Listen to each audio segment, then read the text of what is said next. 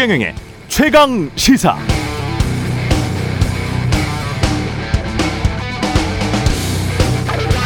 네, 더워도 너무 덥습니다. 폭우 끝나고 폭염입니다. 지구가 이렇게 극단적으로 더워지면 인간이 만든 건축물, 도로에도 큰 영향을 미친다고 합니다. 도로, 다리, 철도, 건물 모두 20세기 기준으로 세워졌고 세워지고 있는데 지구 온난화가 진행될수록 문제점이 많이 발생한다는 것이죠. 폭우로 도로에 구멍 많이 뚫린 거 보셨을 텐데 폭염으로도 실제 아스팔트 도로가 녹아내리고 변형된다고 합니다. 더 큰 문제는 도로에 문제가 생기는 건 우리가 금방 눈으로 잡아볼 수 있잖아요. 근데 건축물, 아파트, 빌딩 등은 그렇지 않다는 것입니다. 특히 외관 멋지게 한다고 한 빌딩, 아파트 외벽을 유리로 만들면서 반사되는 빛 때문에 도심 기온을 더 높인다는 것이고 철근과 콘크리트 배합한 교량이나 건물 등의 접합부도 열로 뒤틀리거나 벌어질 수 있다는 겁니다. 그래서 기후변화 때문에 새로운 토목, 건설 기준이 필요하다는 월스트리트 저널의 보도가 어제 있었습니다. 우리도 기후변화 요인은 비슷한 것 같은데요. 우리만 추가되는, 한국만 추가되는 독특한 요인이 하나 더 있죠. 철근을 좀 뺀 순살 아파트나 공기 단축한다고 콘크리트를 제대로 말리지 않은 물컹물컹한 건물이 혹시 있을 수 있겠습니다. 천재와 인재 모두 대비해야 하는 상황이죠. 기후변화의 위기 속에 각자 잘 살아남길 기원합니다. 네, 안녕하십니까. 7월 27일 세상에 이익이 되는 방송 최경령의 최강시사 출발합니다. 저는 KBS 최경령 기자고요. 최경령의 최강시사 유튜브로도 실시간 방송합니다. 문자 참여는 짧은 문자 50원, 기본자 100원이 되는 샵 9730 콩오플 무료고요. KBS 일라디오 채널 정치, 경제, 사회문화 등 다양한 명품 콘텐츠가 있습니다. 구독과 좋아요, 댓글 많이 부탁드립니다. 오늘 최강시사 정동영 전 통일부 장관, 하태경 국민의힘 의원, 이주호 교육부 장관, 그리고 송원석 강수, 강선우 의원과 함께하는 토론도 준비되어 있습니다.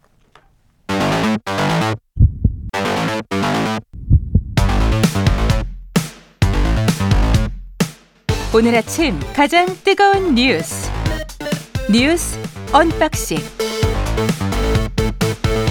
자 뉴스 언박싱 시작하겠습니다. 민동기 기자 김민하 평론가 나와 있습니다. 안녕하십니까? 안녕하세요. 예. 미 연준이 기준금리 예상대로 0.25%포인트 인상했습니다. 네. 일단 미, 미 기준금리가요 22년 만에 최고치인 연 5.25에서 5.5%로 올라갔습니다. 이번 결정은 만장일치로 이루어졌는데요. 한국은행 우리가 좀 고민입니다. 지난 13일 금통위에서 기준금리를 연 3.5%로 동결을 했거든요. 이렇게 되면 한미 금리 격차가 2%포인트로 벌어지면서 환율 상승이라든가 자금 유출 압박으로 좀 작용할 수 있지 않겠느냐 이런 분석이 좀 나오고 있는데요. 연준이 일단 성명을 냈는데 성명을 보니까 최근 몇 달간 일자리 증가세가 견고하고 실업률 또한 낮은 수준에 머물고 있지만 물가 상승 수준은 여전히 높다면서 금리 인상 이유를 밝혔습니다. 관심은 연준의 기준금리 인상이 이번에 멈출 것인가 아니면 한 번 더 할 것인가 이제 여기에 이제 관심이 좀 쏠려 있는데요. 지난달 경제 전망 요약을 해 냈는데 여기 보면은 연말 금리가 5.5에서 5.75%로 전망을 한 적이 있거든요. 예. 이, 이 전망치에 따르면 연준이 한 번 더 이제 인상을 할 수도 있다는 그런 얘기인데 이렇게 되면은 또 우리 한국은행의 고민이 계속 깊어질 수밖에 없는 상황입니다. 금년에 세 번 더 만날 수 있습니다. 맞습니다. 예. 네.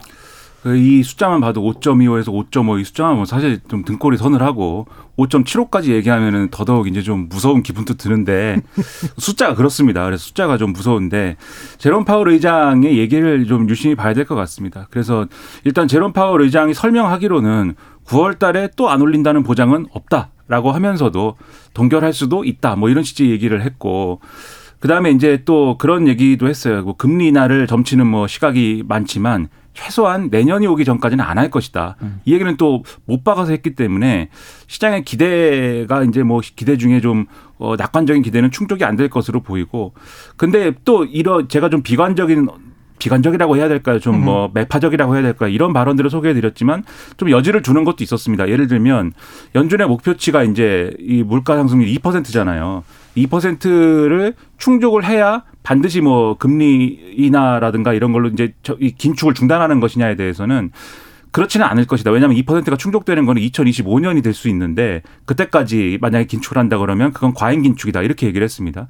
그러니까는 이 어떤 지표에 그대로 뭐 어떤 뭐 어, 얼매일 필요는 없다라는 취지의 언급을 한 것이기 때문에 그래서 이런 걸 보면은 긴축이 뭐 장기화되거나 이런 건 아니다 이 얘기를 하는 것 같고 또 근데 그 얘기를 하면서 같이 한 얘기가 그 최근에 이제 여러 가지로 경기 위축이나 이런 것들이 우려됐지 않습니까? 근데 그거에 대해서는 어더 이상 그것에 대해서는 우려하지 않는다라고 얘기를 했습니다. 경기가 이제 생각보다 좋다라는 취지의 얘기여서 그렇다면 또 금리 인상을 한 차례 더 할 가능성은 여전히 이제 어 힘을 싣고 있는 것으로 보여서 이런 것까지 고려를 하면은 지금 수준에서도 사실 한국은행의 이 지금의 금리 수준하고 약 2% 차이가 난다고 하는데 그렇다고 하면은 앞으로 말씀하신 대로 우리가 여기에 대해서 어떻게 대응하느냐 그냥 어 미국이 금리 인하를 해줄 때까지 그냥 감나무 밑에서 이제 기다리는 것만이 답인 것이냐 음. 이런 고민이 앞으로 쌓여갈 것이다 그런 우려가 있는 것이죠. 금리 인하는 뭐 파월 말대로 시기상조인 것 같고요. 근데 이제 항상 저는 바이든 입장에서 봐야 된다고 합니다. 바이든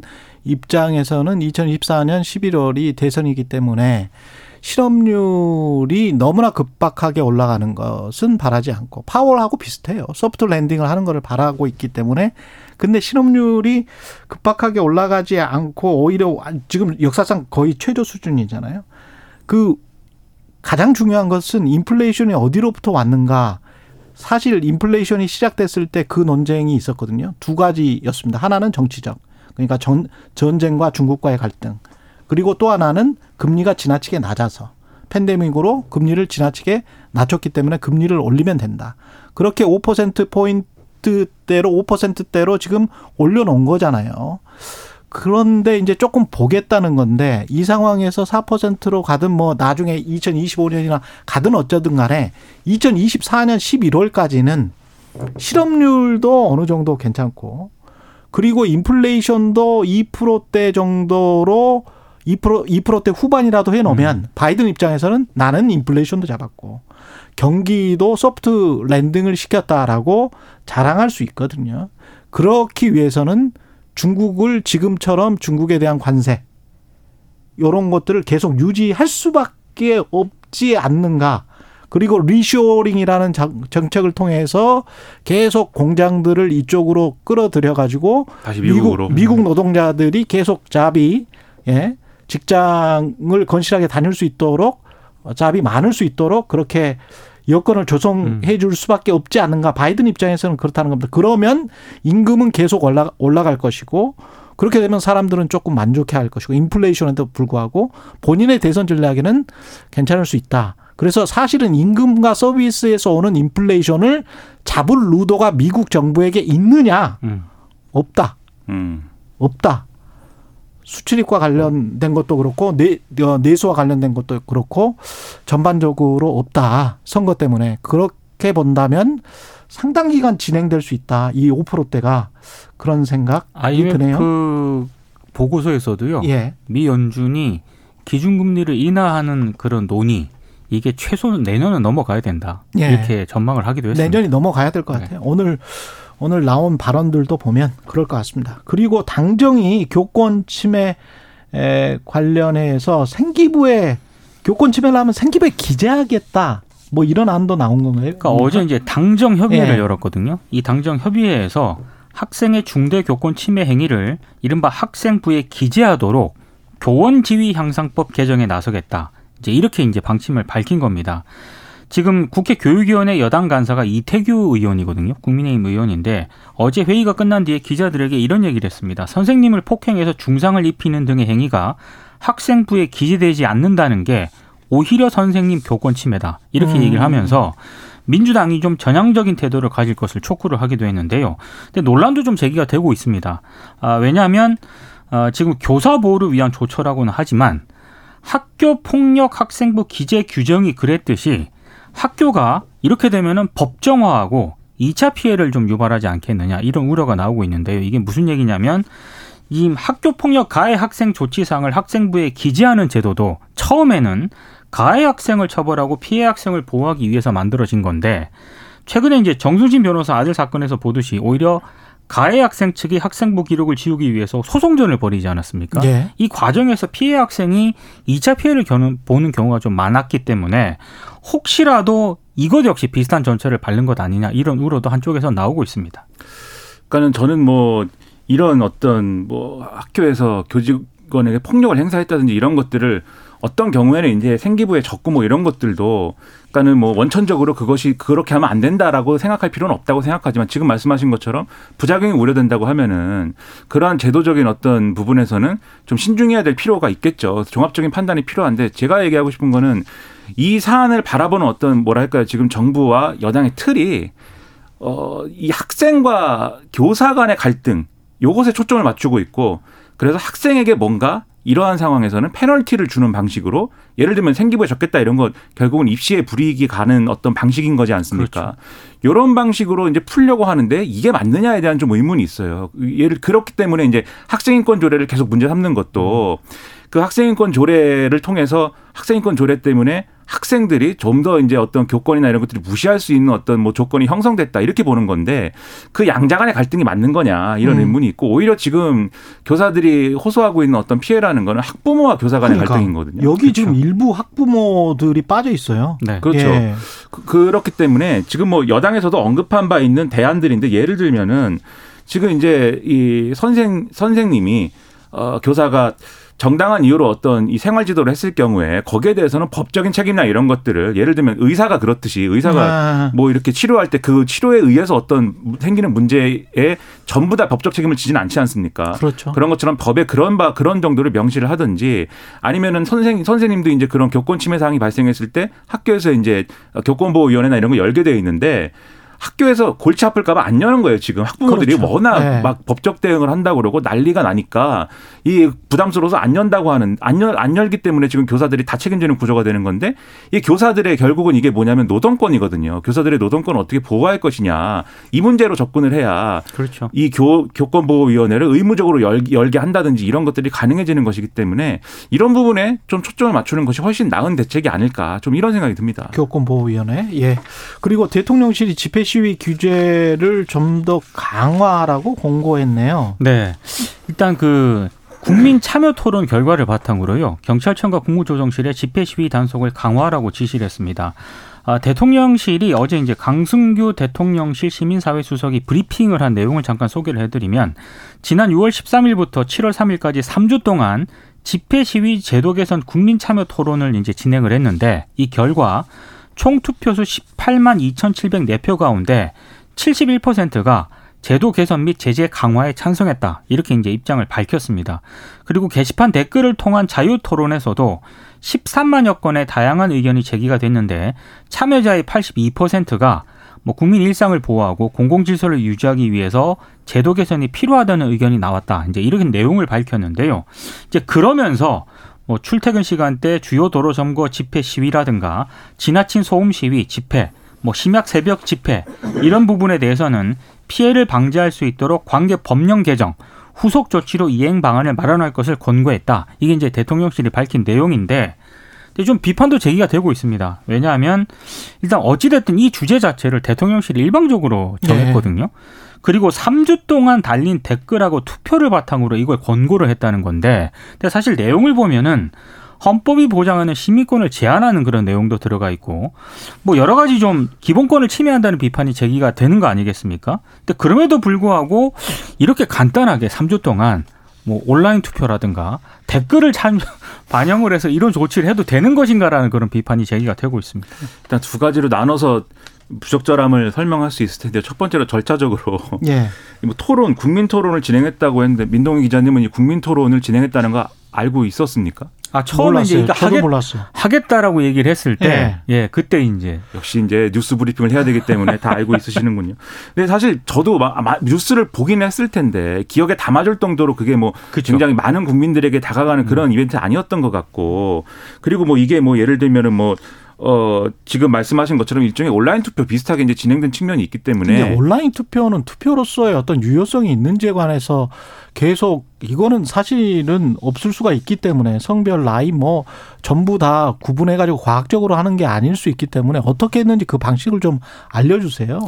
그렇죠. 그래서 예. 이런 이제 문제 제기가 있거든요. 뭐 중복 투표가 가능한 거 아니냐, 네. 뭐 예. 등등의 문제 제기가 있지만 대통령실은 다 실명 확인하고 하는 것이기 때문에 어뷰징이 불가능하다라는 답변만 하고 있는데 아니 그러니까 그것뿐만이 아니고 그렇죠. 성별, 나이, 뭐 성향이랄지 뭐 이런 것들 우리가 다 조사를 하잖아요. 그렇죠. 그렇죠. 일종의 이제 공론조사 또는 여론조사의 예. 형식으로 되지 않고 예. 그러니까 세몰이 형식으로 되는 측면이 있는 거거든요. 지금 음. 말씀드렸듯이 대다수의 국민들이 이 사안을 잘 몰랐다라고 하면 누가 굉장히 여기에 민감하게 반응해서 다 가서 토론을 했느냐라고 하면 이른바 이제 좀 유튜브를 열심히 보시는 분들이 그 유튜브 채널에서 뭐 이런 이슈를 주도했을 경우라든지 이런 거지 않습니까? 그러니까 좀 편향된 사람들이 가서 했을 가능성이 있는 것이기 때문에 아니 이거는 뭐 남성 커뮤니티에서 뭐 어떤 여성 문제를 물어본다거나 여성 커뮤니티 에서 남성 문제를 물어본다거나 뭐 이런 식이에요.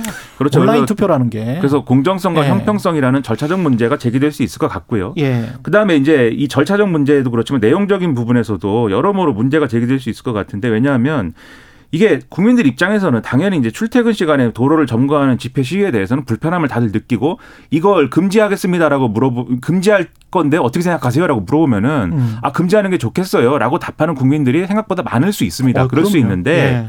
근데 우리나라는 집회 시위와 관련돼서는 자유를 보장하고 있는 게 헌법에 규정이 되어 있기 때문에 그렇죠. 이렇게 일반적으로 어떤 시간대, 어떤 장소를 일괄적으로 금지하는 입법을 하는 것이 헌법에 맞느냐라고 하는 의문과 논란이 제기될 수가 있습니다. 그래서 실제로 과거에 야간 집회 금지했잖아요. 그 야간 집회 금지한 거에 대해서도 헌법재판소는 거기에 대해서 어 이 야간 집회 금지에 대해서 이 헌법 불합치 판단을 했기 때문에 음. 그게 이제 지금과 같은 상황까지 이어진 그런 측면이 있는 거 아니겠습니까? 그렇죠. 다만 이제 헌법재판소가 자정 이후부터 뭐 몇 시까지는 뭐 금지하는 것을 입법적으로 뭐 해볼 수는 있겠다라고 주장을 했지만 그것 상위에 있는 대원칙이 이 집회 신고와 관련돼서는 허가제로 운영되면 안 되고 신고제로 운영돼야 된다라는 원칙이 지켜져야 되는 거거든요. 그래서 특정 시간대에 예를 들면 집회 시위에 관한 규정을 강화한다든지 기준을 강화해서 밤 시간대에 예를 들면은 이 주거의 평온과 안정을 해할 수 있는 음. 데시벨이 뭐 일정 이상은 안 된다라든지 뭐 이렇게 근거를 제시할 수는 있어도 시간대와 장소를 이렇게 일반적으로 규정하는 것은 이 헌법 불합치라든가 이 위헌 시비에 휘말릴 수 있다라는 점에서 예. 상당한 문제가 제기될 수 있을 것 같습니다. 네.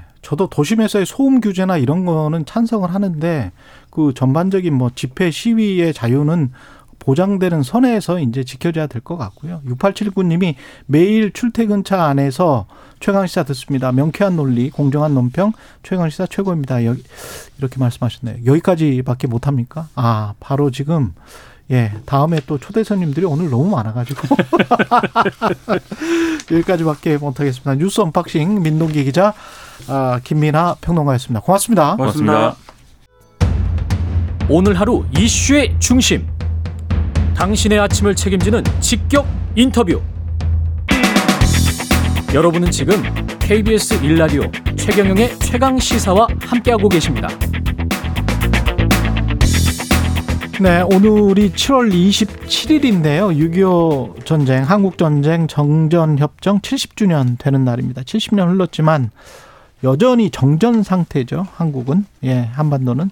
노무현 정부에서 통일부 장관 그리고 NSC 상임위원장을 역임한 아, 정동영 민주당 상임고문 나오셨습니다. 안녕하세요. 네, 안녕하세요. 예.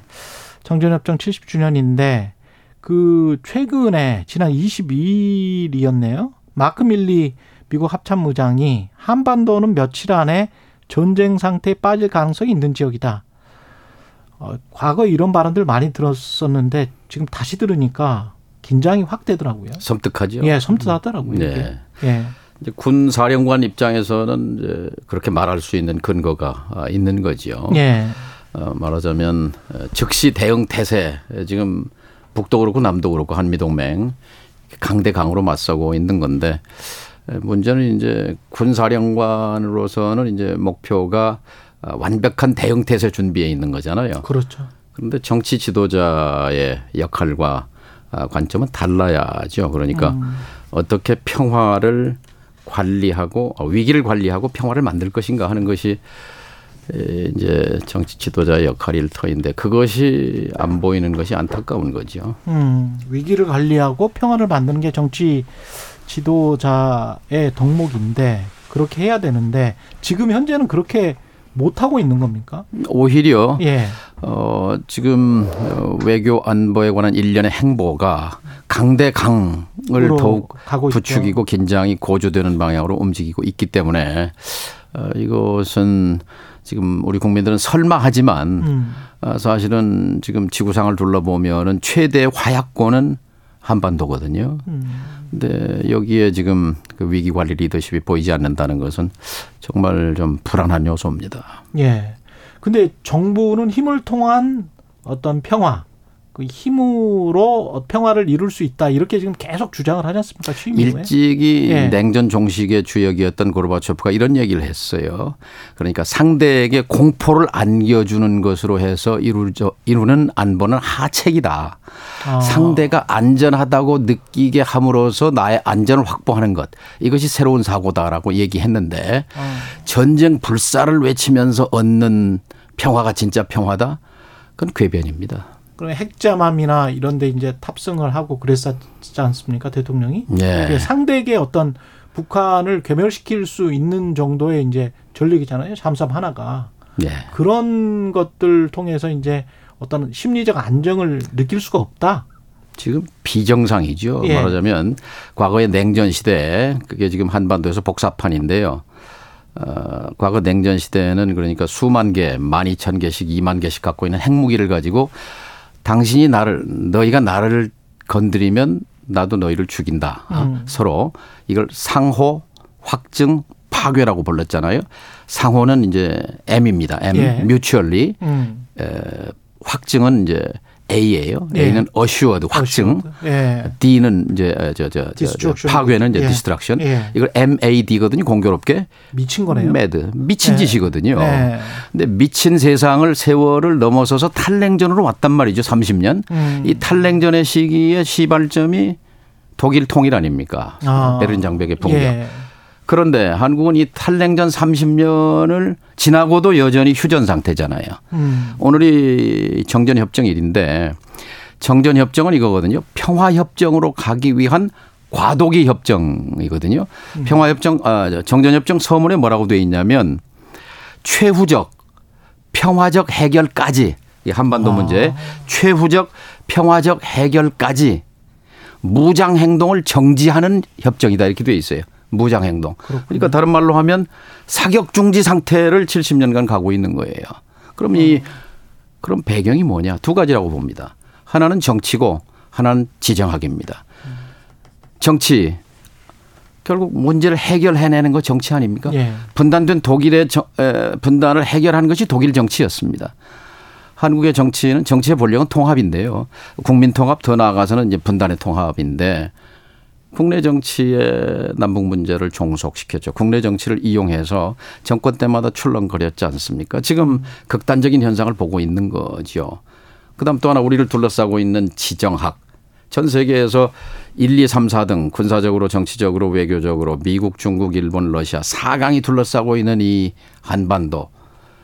이 속에서 어, 최후적인 평화적 해결까지 무장행동 정지 라는 이 정전 협정을 뚫기 위해서는 주체적 결단이 필요합니다. 주체적 노력이 필요합니다. 지도자의 리더십이 필요합니다. 근데 이게 실종된 상태에서 이 미일 중러 4강에 공통된 이해 관계가 있습니다. 뭐냐? 남북이 분단되고 서로 척대하고 싸우는 것. 이것이 미국의 이익입니다. 중국의 이익입니다. 일본의 이익입니다. 4대 강국의 이익이죠. 여기에 놀아나고 있는 겁니다. 결국 묵묵히 평화협정으로 가는 수밖에 없다. 장기적으로라도. 다시 평화협정입니다. 예. 어떻게 해서 저 세계 전 음, 동서 고금의 전쟁사에서 1차 세계 대전 베르사유 조약으로 2차 세계대전 태평양 전쟁 샌프란시스코 강화 조약으로 바로 다음 해 2, 3년 내에 임진왜란 7년 전쟁입니다. 그 다음에 사명대사가 가서 해결하고 사과받고 포로 데리고 귀환, 귀국합니다. 자, 70년 동안 이 문제를 해결 못한 정치의 무능함, 이 주체의 결여 이것을 다시 한번 반성해야 하는 윤 대통령이 오늘 이 시점에서 새겨야 할 것은 오늘을 평화의 출발점으로 다시 한번 새겼으면 좋겠습니다. 음. 근데 이제 북한도 이런 신냉전적 분위기에 편승한다고 해야 되나요? 아니면 뭐 나쁠 거 없다. 우리 입장에서도 전승절 이번에 뭐 기념한다고 쇼이구 러시아 국방장관 그다음에 중국도 초청을 한 건데 이게 뭔가 우리는 그냥 북중로로 쭉 가겠다. 뭐 이런 사인입니까? 나쁠 게 없다가 아니라요. 예. 지금 좋, 좋습니까? 북한? 좋아 죽겠죠. 아, 아 북한은 좋아 죽겠습니까? 예. 제가 얼마 전에 그 연변대학 초청으로 가서 그저 아. 조선반도 연구소 학자들하고 예. 토론하는데 제일 귀에 들어왔던 게 그거예요. 한미일 군사 협력으로 가게 되면 제일 득을 보는 사람이 누구인 것 같느냐? 예. 첫째 미국이다. 그다음 또 하나 북한이다. 어. 북은 한미일 군사 동맹으로 가는 것을 부추기고 어, 그것을 즐기고 있다라는 얘기입니다. 사실 따지고 보면 어, 동독이 무너지고 소련이 해체되고 동유럽이 이 몰락하면서 예. 이 절체절명의 위기에 몰렸던 지난 30년입니다. 그래서 핵과 미사일에 매달렸었는데 오늘 현재 어떤 국면이냐 두 개의 무기를 손에 카드를 손에 쥐었습니다. 하나는 핵무기 카드를 쥐었습니다. 예. 말하자면 미국, 중국, 러시아, 영국, 프랑스 다섯 유엔 상임이사국 플러스 음. 이스라엘 90개, 인도, 파키스탄 170개씩 갖고 있는데 예. 이제 북이 새로운 핵 국가의 강자로 떠오르게 된 겁니다. 음. 이제 자신들도 이제 절대적인 핵 억지력을 가졌다 이렇게 이제 생각하는 거고 또 하나가 하나의 동맹은 붕괴됐고 소멸했고 하나의 동맹은 배반했다고 얘기했던 북한인데 예. 두 개의 거대 강대국이 뒤편에 떡 버티고 있는 거예요. 오늘 아. 전승절 행사에서 한쪽은 러시아 국방장관, 한쪽은 어, 중국 인민대표대회 부위원장이 지켜보는 가운데 핵무기와 탄도미사일 열병식을 거행할 거 아니겠습니까? 예. 이 핵무력 고도화를 어떻게 보면 중국, 러시아로부터 승인받는 자리가 될 겁니다. 아 그렇게 그, 그 이상의 있겠네요. 든든한 백이 어디 있습니까? 어, 아, 유엔 안보리도 지금 무력화돼 버렸지 않습니까? 예. 지금 우리는 하지 하책의 길을 가고 있는 겁니다. 근데 다음 달 18일에 한미일 정상이 캠프 데이비드에서 만난단 말이죠. 그것도 예. 주로 이제 안보 이야기를 할 것 같은데. 그건 그냥 이 캠프 데이비드로 볼 것이 아니라 뿌리는 예. 어디 있느냐? 작년 11월 프놈펜 성명입니다. 예. 프놈펜에서 한미일 정상이 이 바이든, 기시다, 윤석열 세 정상이 만나서 인도 태평양 전략에 합의했습니다. 그리고 한미일 실시간 정보 공유에 합의했습니다. 그리고 한일 이 강제징용 문제를 넘어서서 한일 정상화를 푸시했고 그걸 받아들입니다. 아, 그때는 뭐 회담 기간은 15분밖에 안 됐고 이제 공동 성명을 통해서 이제 가장 중요한 것은 이제 거기서 어, 대만 문제를 건드렸고 어, 이제 우크라이나 문제에 대해서 한미일 공조를 얘기한 거죠. 예. 이것이 이제 히로시마에서 잠깐 만났고 이번에 이제 캠프 데이비드 이제 총론은 됐고 이제 각론을 얘기하는 거죠.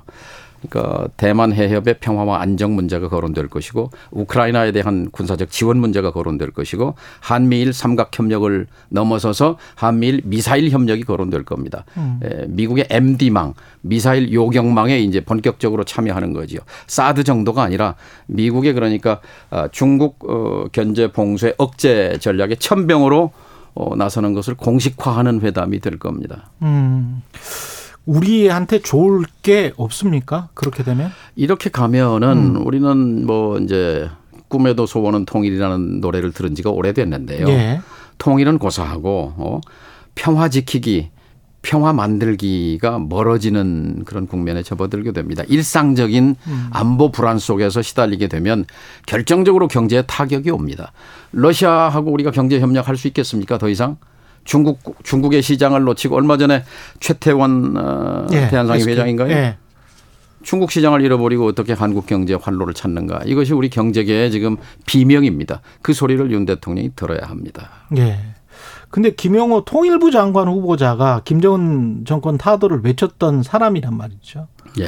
그럼 통일부 장관이 뭐 될 것 같아요. 물론 국회에서는 뭐 청문회 보고서는 제출 안할 김용호. 내정자 개인의 문제라기보다는 윤 대통령이 머릿속에 예. 남북 대화, 교류 협력 이 존재 이유, 통일부의 존재 이유를 지우고 싶어 하는 거죠.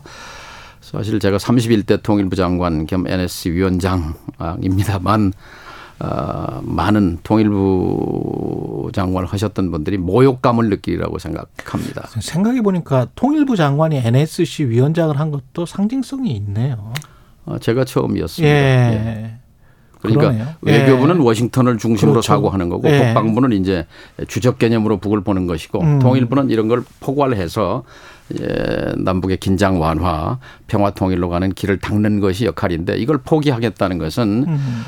우리 국민의 동의가 필요합니다. 우리 국민이 이제 통일은 필요 없다. 아, 이제 뭐 북진 통일이다. 이름은 모르겠습니다만은 어, 지금 일방적으로 이렇게 에, 백척간두에 낭떠러지로 밀어넣고 있는 형국입니다. 국민이 눈을 부릅떠야 합니다. 음.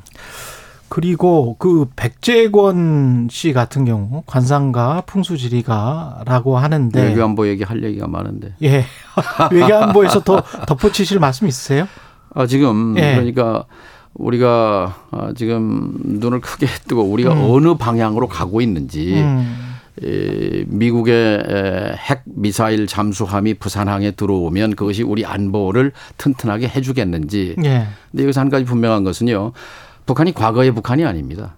2019년까지의 북한과 2020년 이후의 북한을 구분해서 봐야 합니다. 2019년까지의 북한은 핵무력을 고도화하면서도 그러나 미국의 적대시 정책 포기 그리고 어, 북미 관계 정상화의 최우선 목표를 두고 예. 그러니까 협상용 카드로서의 북핵의 존재 이유가 있었죠. 예. 어, 그런데 이제 그걸 접은 거지요. 하노이 이후에 접은, 접은 예. 거죠. 그래서 핵을 국가 운영의 중추에 두고 예. 핵을 통한 정치, 경제, 외교, 군사 핵국가로서의 정체성을 질주하고 있는데 음. 여기에 맞서서 우리가 핵 북의 핵을 내려놓게 하는 노력을 포기하고 강대강으로 맞서는 것 그것은 북이 원하는 바지 지금 윤 대통령은 착각이죠. 우리가 어, 핵 잠수함도 와서 시위를 하고 이러면 북이 무서워서 어, 단념할 것이다 이렇게 생각하는데 음. 북은 지금 러, 어, 저 중국 어, 러, 러시아에 대해서 우리는 한 참호에 있다 이렇게 지금 껴안고 있는 거고 예. 러시아도 지금 이번에 평양에 와서 지금 간절하게 북한의 탄약을 필요로 합니다. 우리가 우크라이나 탄약 보냈잖아요. 예. 이제 러시아는 북한의 탄약을 가져갑니다. 음. 이게 뭡니까? 남한은 저 대리전이죠. 남북한이 우크라이나에서 남한의 포탄으로 러시아를 공격, 러시아군을 공격하고 북한의 포탄으로 우크라이나군을 공격하는 이 비극적인 살상의 에, 무대에 남북한이 선다는 것 끔찍한 일입니다. 그 대통령께 그 정전협정 기념일에 꼭 이, 이렇게 방향을 좀 바꿔 주라라고 그 부탁하고 싶은 말씀이나 이런 게 있으십니까? 그런 게 있으실 것 그러니까요. 같습니다. 예. 분단국의 대통령 음. 아닙니까? 예. 우리는 나토에 초청받았던 호주, 뉴질랜드, 일본, 한국 네 나라 음. 그걸 자랑스럽게 생각합니다만 거기까지는 좋지만 호주, 일본, 어, 뉴질랜드 결정적으로 다른 게 있습니다. 우리는 분단 국가입니다. 분단 국가는 주변 강국과 잘 지내는 것이 목표여야 합니다. 러시아와 중국을 적대화하는 것이 우리가 해야 할 바가 아닙니다. 그것이 우리의 이익이 아닙니다. 일본이나 호주하고는 다릅니다. 우리는 그 다른 특수성을 미국에 설 미국도 이해할 준비가 돼 있습니다. 그런데 그렇죠. 예. 자진해서 먼저 돌격대 역할을 자임하고 있는 것 그건 참 안타까운 일이죠. 분단 국가의 현실을 제발 좀 그렇죠. 인식을 하자 제대로. 본인이 분단 국가의 대통령으로서 지금 역사가 나를 어떻게 기술할 것인가 음. 이것을 아주 냉정하게 바라봐야죠. 임기는 곧 끝납니다. 3년 예. 반 뒤면 끝나는데요. 예. 끝났을 때 이 윤석열 시기 5년을 역사가 어떻게 평가할 것인가. 만약에 이, 이. 정책 그대로 가면 1분밖에 안 남았는데요. 이 정책 그대로 가면 어떻게 남북 관계는 될 거라고 보세요? 그러니까 상시적인 불안 속에 살고 어 남북 대화는 끝났다고 봅니다. 이제 남은 것은 북일 대화 어. 그다음에 이제 북미 이제 미국 도 이제 중국을 관리하듯이 북한을 관리할 필요가 있으니까 예. 그래서 남북 대화의 단절 속에 에, 결국 그 왕따 되는 그런 시나리오가 하나 있죠. 그러면 우리는 하다못해 중국이라도 접촉해야 되지 않나요? 그렇죠. 지금 예. 어 사실 미국이 중국 관리하듯이 예. 국무장관 갔죠. 그다음에 에, 상무 저 재무장관 갔죠. 상무장관도 지금 갈 예정입니다. 예. 키신저 박사도 갔죠. 저 한쪽으로는 한미 동맹을 강화할 얘기하면서도 중국과 잘 지낼 수 있지 않습니까? 그렇죠. 어, 김대중 대통령 시기에 지혜를 본받을 필요가 있습니다. 어. 미국과 잘 지냈죠. 중국 지도자의 존경을 받았죠. 일본과도 또 어, 뭐 새로운 한일 파트너십 협력 열었죠. 러시아와 잘 지냈죠. 외교는 그렇게 해야 합니다. 여기까지 듣겠습니다. 민주당 정동영 상임 고문이었습니다. 고맙습니다. 예, 감사합니다.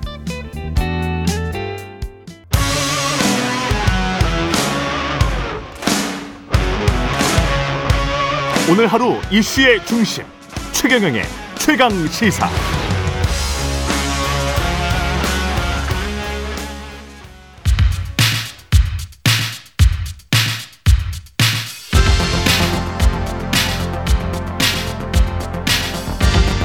여의도 인싸 하태경의 정치 인사이드. 네, 여의도의 정치 인싸 하태경의 정치 inside 국민의힘 하태경 의원 매달 월간으로 모셔서 여의도 정치의 뜨거운 현안들 예리한 하태경 의원의 시각과 말로 풀어보고 있습니다. 오늘도 국민의힘 하태경 의원 모셨습니다. 안녕하세요. 예, 안녕하세요. 예, 홍준표 대구시장은 아. 당원권 10개월 정지인데 지난번에 예. 김재원 최고위원이 그런 이야기를 했던 것 같아요. 당원권 정지 나올 텐데 그게 무슨 소용이 있겠느냐. 발언권을 정지시킬 수는 없지 않느냐. 뭐 이런. 예. 어떻게 근데 보십니까? 아무래도 자숙하시겠죠? 자중하시기. 자숙하실 거고. 예. 근데 어, 그 취지의 댓글이 이런 게 있었거든요. 발언권은 정지되지 않았다. 본인이 홍 시장님이 또 그런 이야기를 하셨어요. 그렇죠. 그래서 예. 뭐 침묵 모드로 가면 홍 시장이 아니죠. 홍 시장, 홍 시장 다운 건 또 필요할 때 한마디씩 아? 해야 되는데 예. 근데 어쨌든 뭐 사실 말이 사- 가장 가장 그 세상살이 하는데 칼이 되고 또 약이 음. 그렇죠. 되고 그렇잖아요. 그렇죠. 그렇죠. 래서 이건 비단 뭐 정치인뿐만 아니라 예. 아, 모든 리더들에게는 다 해당되는 말이고 예.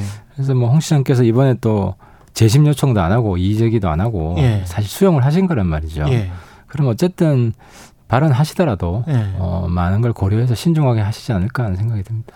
근데 당원권 10개월 정지인데 네. 제가 이렇게 세 보니까 8월부터 5월까지더라고요. 예, 예, 예. 그러면 예. 총선은 4월까지니까 총선 끝나기까지는 조용히 계시라 이런 뜻이 또 있을 것 같기도 합니다만은 당원권 정지 음. 10개월의 그 10, 10개월의 의미. 아, 뭐 그런 생각을 했을 수는 있죠. 어, 예. 윤리에서 했을 수는 있는데 예. 뭐홍 시장 특성상 아, 또 조금 뭐 여- 여건이 좋아지면 발언을 하실 거라고 보고 그 그래요? 일종의 직업병이거든요. 아 지금입니까? 근데 어쨌든 뭐 발언을 하시더라도 예. 어, 좀 신중히 음. 예, 좀 하셨으면 좋겠다는 거죠. 그러니까 한쪽에서는 아마 홍 시장이 TK 지역 공천의 목소리를 낼 것 같아서 그거를 낼 수 없게 하려고 당권 정지도 돼 있는 상황에서 또 잡음이 나오는 거에 관해서 사전 차단 뭐 이렇게 해석하는 정치적 해석이긴 합니다만 어떻게 보세요? 근데 이제 홍 시장이 누구 뭐 공천 주지 마라. 예를 들어 하태경 공천 주면 안 된다고 공개적으로 발언하신 적이 있는데 아 그래요? 예, 예, 예. 그랬었어요. 예, 예. 아, 저는 그 아. 공천 절대로 주면 안 된다고. 뭐. 예. 그건 TK도 아니잖아요. 그 P, 아니, 그러니까. 티켓이 한정된 분이 아니잖아요. 아 전국구니까. 어, 그렇죠. 발언은 뭐, 전국구니까. 뭐 오만사에다 개입을 하시는데. 근데 뭐, 어, 뭐, 그게 꼭 예. 그 해당 정치인한테 나쁘냐. 나쁘냐. 어, 국민들이 그건- 판단하시는 건데. 그렇 그럴 수도 있죠. 예, 하기사 예, 네거티브 예. 마케팅이라는 것도 있기 때문에 아, 그렇죠. 그래서 예. 정치는 뭐 나쁜 뉴스도 어, 속으로는 좋아할 때도 있고. 좋아할 때도 있고. 예, 예. 예. 국토위 현안과 관련해서는 이게 양평 고속도로의 핵심 진실에 다가가고 있습니까? 어떻게 보십니까?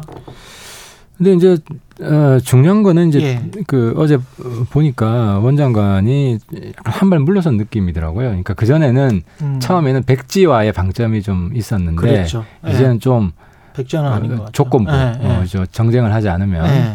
음, 그래서 여야가 좀 이게 이제 야당 입장에서는 좀 김건희 프레임으로 가려고 음, 이제 억지로 제가 볼 때 억지로 집어 넣은 거예요. 예. 그래서 그냥 말 그대로 가장 그 효율적인 노선이 어디냐. 어. 그건 뭐 비용하고 편익 그것만 비교- 생각하자. 예, 그것만 생각하면 되거든요. 예. 그래서 그러면은 사실 본 타당성 조사만 하면 돼요. 그러면 본 타당성 조사를 지금 노선이 한 세 가지 정도 있지 예, 않습니까? 그렇죠. 그래서 그거는 뭐 과학적으로 나옵니다.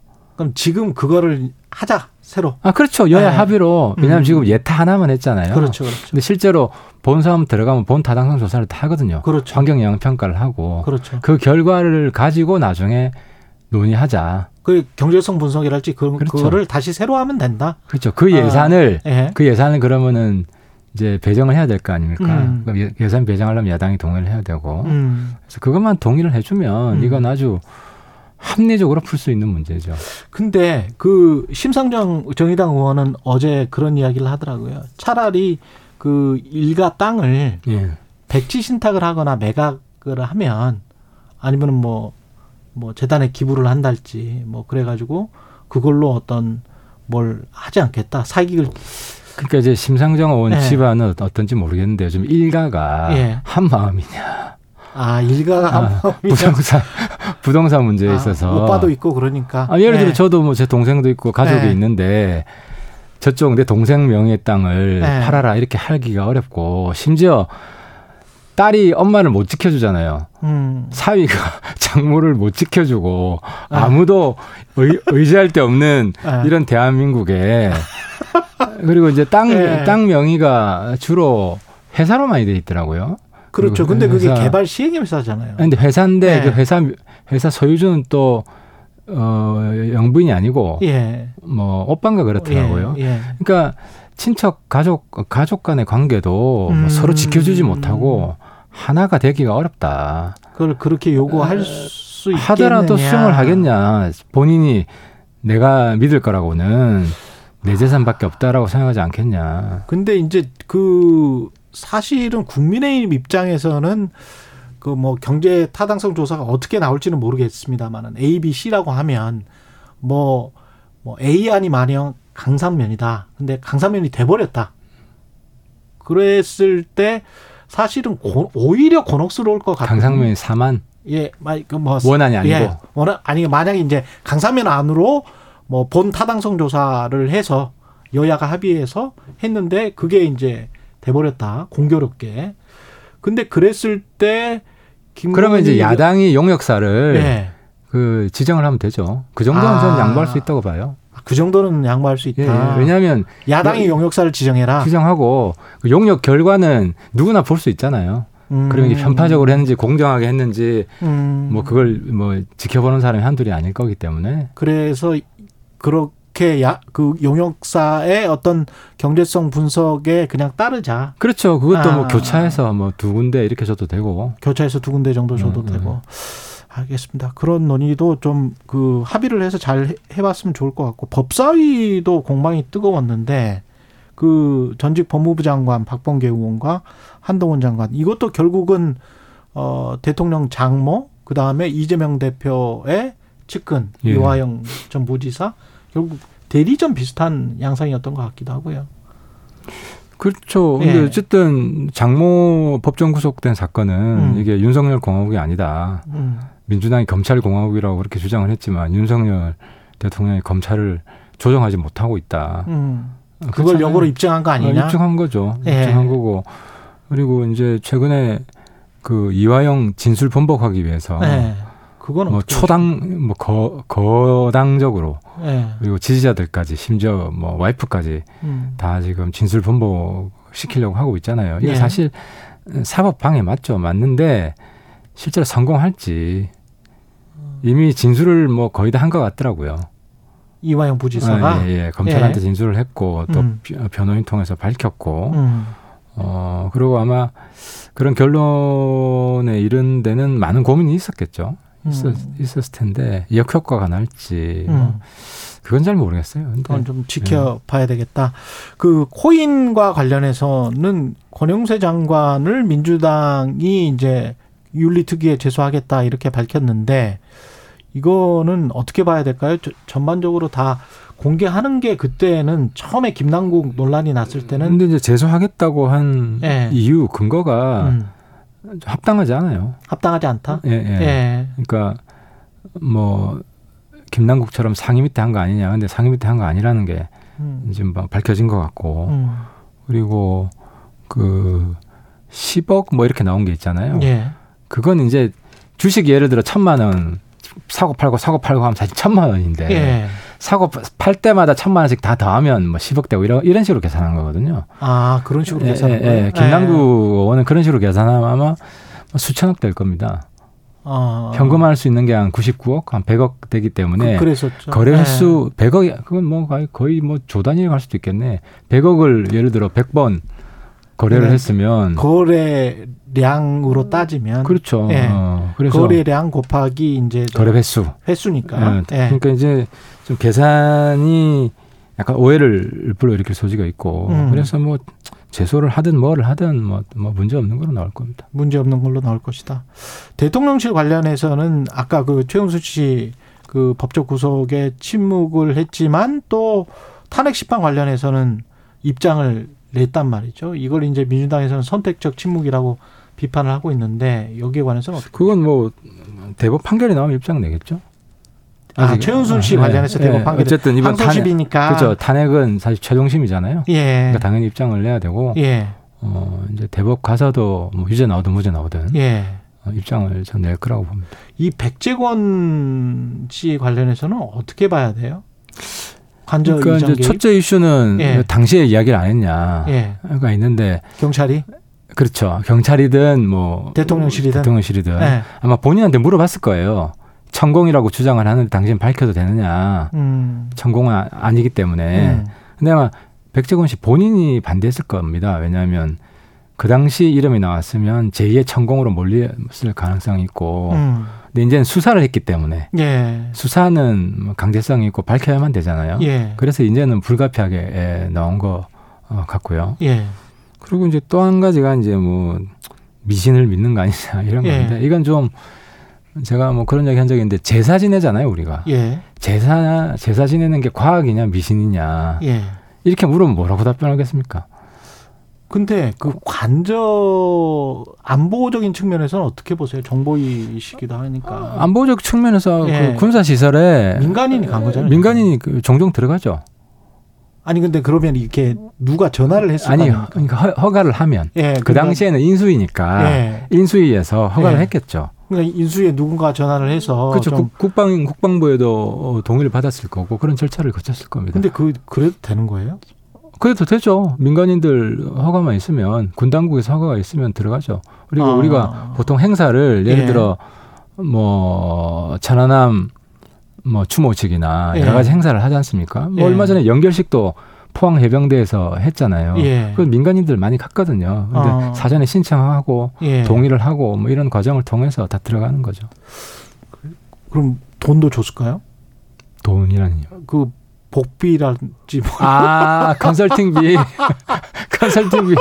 아, 그러니까 이것도 보니까 그, 저, 시- 아니 만약에 이렇게 행정수도 좀 이전 때, 예. 행정수도 이전 때, 예.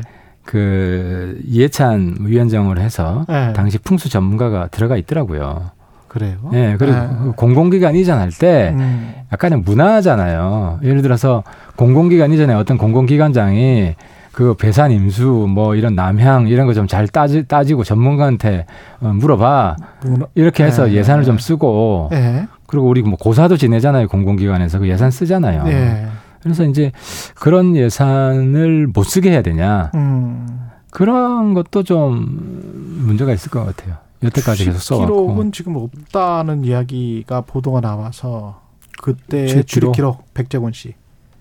뭐 그거는 뭐 따져봐야 되겠죠. 좀 따져봐야 될것 예. 같고 민주당 상황 그 체포 동의안 기명 투표를 핵심이가 예. 그 공고를 했지 않습니까? 이거는 그건 어떤 뭐- 의미입니까? 그건 뭐전할 수도 있고 뭐 안 할 수도 있고 이거는 좀뭐 아, 토론할 그래요? 수 있다고 보는데 예. 이제 이재명 건 지나고 아 이거 지나고 아, 이재명 건은 본인 이해 충돌이 있잖아요. 그렇죠. 본인 그러면 건데. 만약 이제 8월에 이화영 부지사 관련해서 대북 선거 관련해서 만약에 체포 동의안 오면 그거 지나고 그거 하자. 지나고 뭐 이재명 결론을 내고 음. 뭐든 어떻게 되든 결론을 내고 음. 뭐 구속 구속이 되든 아니면 판사 앞에 가서 영장 심사 받잖아요. 그게 혁신의 진위에 맞지 않느냐 그 그런 말씀이시죠? 아니 그러니까 그건 지- 그걸 지나고 해야 그러니까 혁신이의 그렇지. 진정성이 그렇지 그렇지 그 말씀이시죠? 입증이 되는 거죠. 그래서 네. 이재명 건 지나고 네. 그 다음에 혁신이가 이제 이런 제안을 했으면 아, 조금 제도적으로는. 예, 좀, 에, 다, 좀 오해하지 않을 수 있는데 지금은 네. 좀 오해를 피하기가 어렵고 네. 민주당 내에서도 반발이 나오잖아요. 예. 알겠습니다. 여기까지 듣겠습니다. 예, 지금까지 하태경 국민의힘 의원이었습니다. 고맙습니다. 예, 수고하셨습니다. 최경영의 최강 시사는 여러분과 함께합니다. 짧은 문자 50원, 긴 문자 100원이 드는 샵 9730. 어플 콩과 유튜브는 무료로 참여하실 수 있습니다.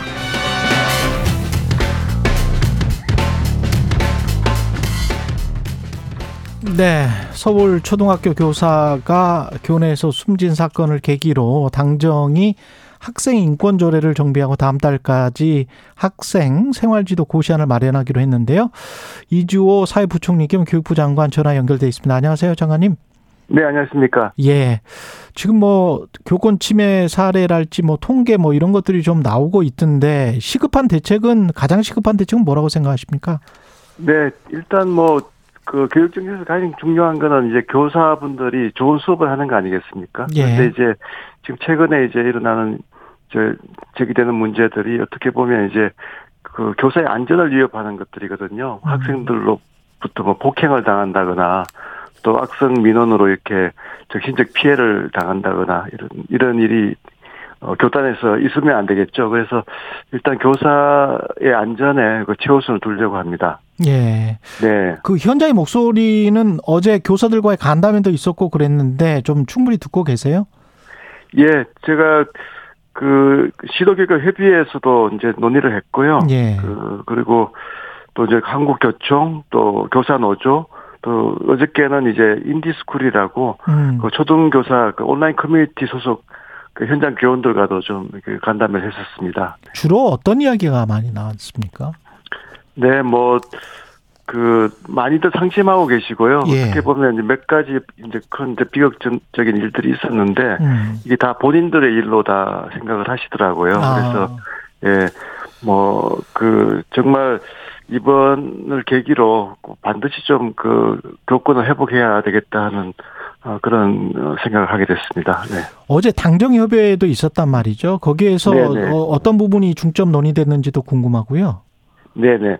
당정협의회에서는 일단 이제 인권조례가 어 2010년에 이제 대정을 시작하지 않았습니까? 네. 그런데 지나치게 이제 학생 인권만 강조하다 보니까 어 결국 이제 교권이 지나치게 추락하게 되고 안전까지 위협하게 되는 어, 이제 그런 상황을 좀 어, 공감을 했고요. 그 그거를 해소하기 위해서는 이제 여러 가지 조치들이 필요한데 일단 어 교육부에서 이제 교사의 그 생활 지도권 권한이 있습니다. 그걸 네. 이제 작년에 이제 연말에 입법이 됐는데요. 그걸 내용이나 범위를 좀 구체화시키면 어 상당 부분 이제 균형을 잡을 수가 있기 때문에 인권조례에서 지나치게 이제 그 학생 인권만 강조한 부분을 어 교사의 학, 그 이제 수업권이나 또 그 동료 학생들의 이제 그 학습권과 균형을 잡아야 되지 않겠습니까? 예. 그래서 그 고시를 통해서 이제 균형을 잡, 잡는 부분, 그러니까 인권 조례를 어, 정비하는 부분이죠. 그거에 대해서 논의가 많았고요.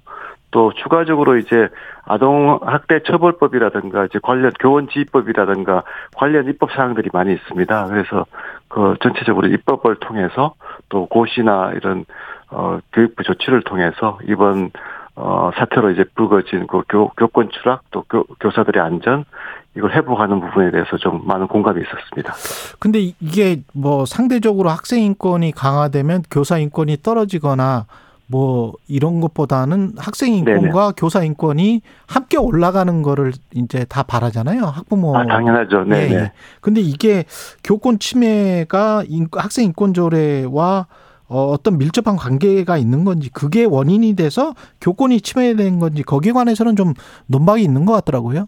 네, 뭐 교권 침해가 사실 이제 어떻게 보면 뭐 추락이죠. 그 추락이 학생 인권 조례에서 이제 출발했다는 거는 뭐 많은 분들이 지적을 하고 있, 습니다 그래서 이제 그렇지만 이제 말씀하신 대로 또 학권 인권 학생 인권 조례의 그 좋은 취지도 있거든요. 예. 그래서 그런 부분들은 살리면서 그렇지만 이제 지나친 부분들이 있어서 어 교권이 추락되고 이제 균형이 무너졌기 때문에 예. 그거를 이제 정비하는 어, 노력이 필요하다는 것에 대해서는 많은 공감대가 이제 있는 것 같고요. 예.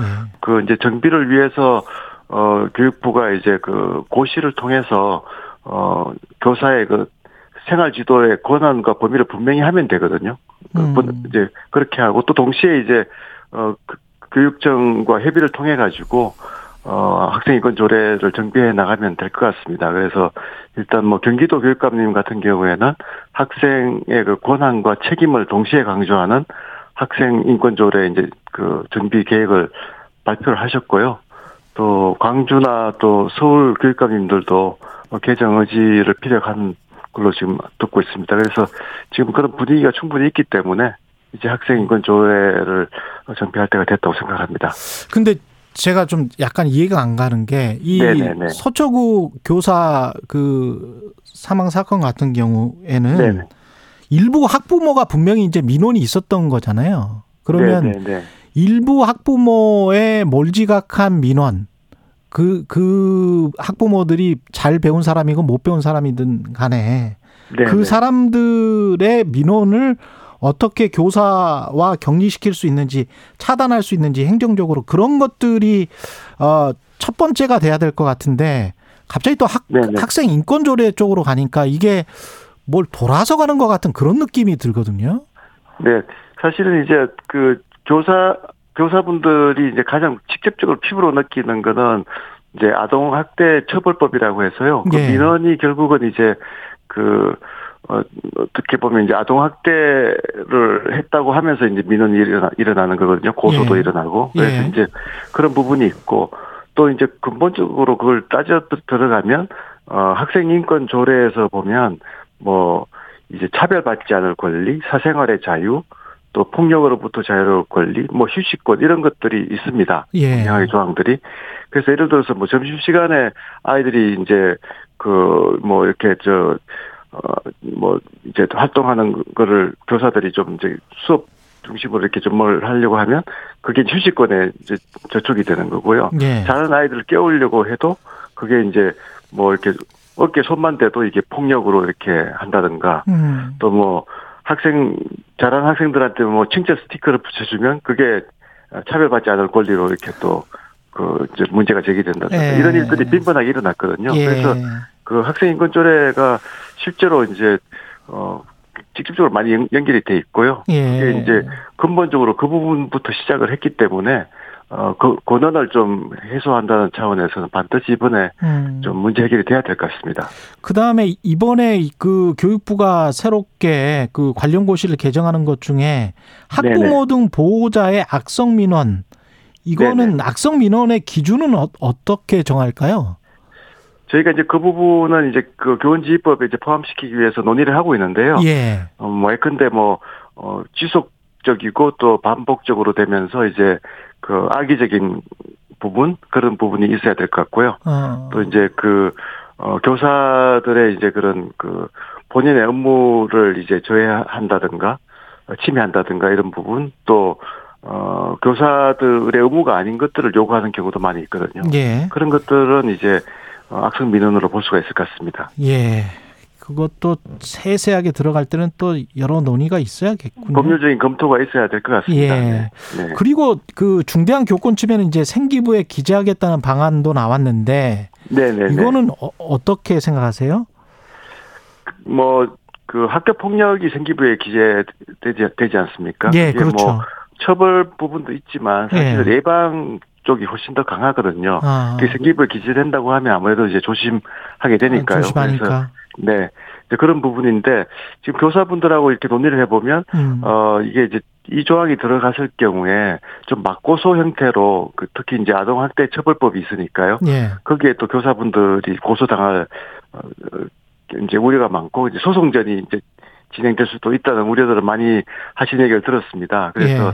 이런 부분은 어 이제 아동학대 처벌법에서 좀 그 이 정당한 교사의 그 생활 지도는 면책을 한다든가 하는 지금 법률 논의가 지금 있거든요. 네. 그래서 그런 조치랑 같이 해서 해서 그런 이제 학생부 기재가 그 이제 고소의 남발로 이어지지 않도록 하는 조치도 반드시 병행돼야 될 것 같습니다. 그리고 지금 당장 뭐 아동 학대 신고만 당해도 교사가 직위 해제되는 뭐 관행이랄지 그 담임을 네, 못 맡게 네. 된 거랄지 그런 것들은 지금 당장 고칠 수가 있습니까?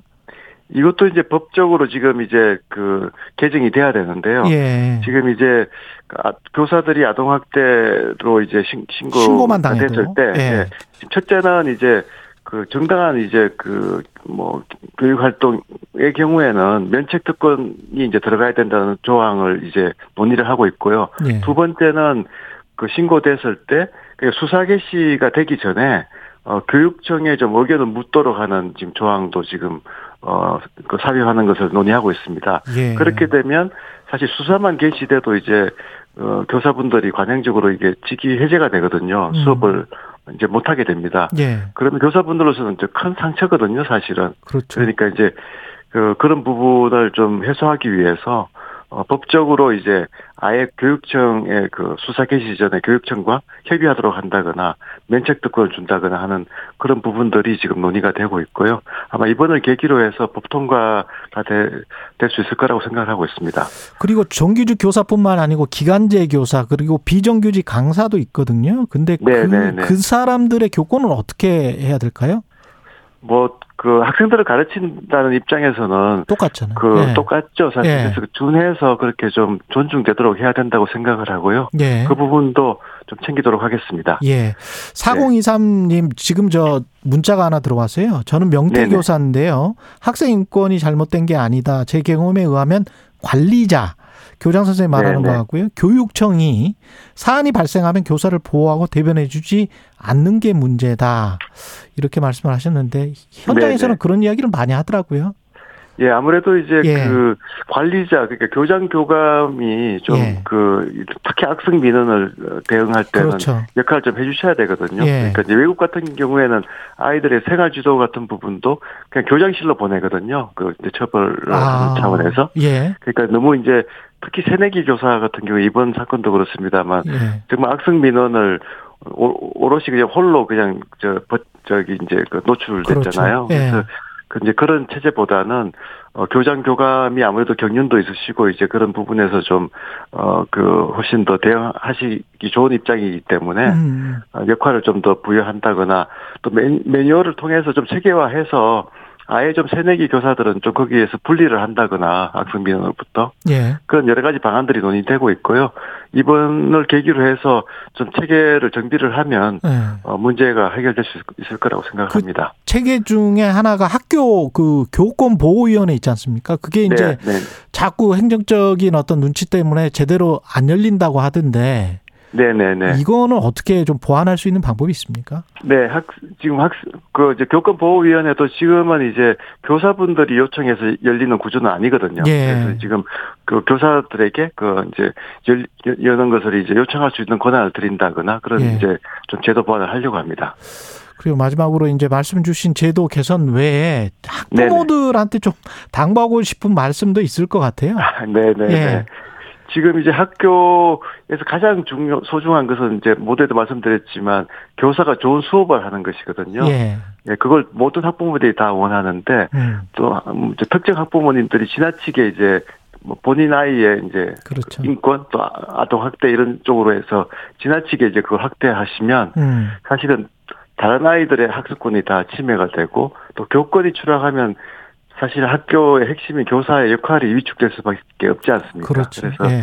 어떻게 보면 이번을 계기로 해서 어 학생 또 학부모 어또 이제 이 동료 교사들까지 다 이렇게 좀어 조화롭게 좀 이렇게 좀 권한이 존중되고 음. 하는 그런 문화를 만들어 나가야 될 것 같습니다. 그래서 예. 그런 문화 학교 문화를 개선하는 운동을 할 때는 역시 학부모들이 사실 주- 주체가 되셔야 되거든요. 어떤 예. 면에서는 예. 교사들이 하는 데 한계가 있으니까요. 그래서 예.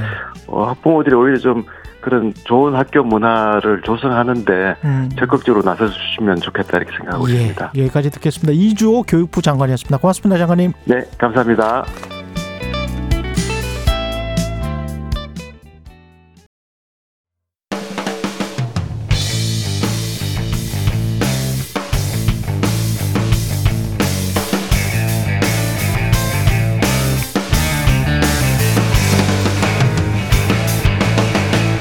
최경영의 최강 시사.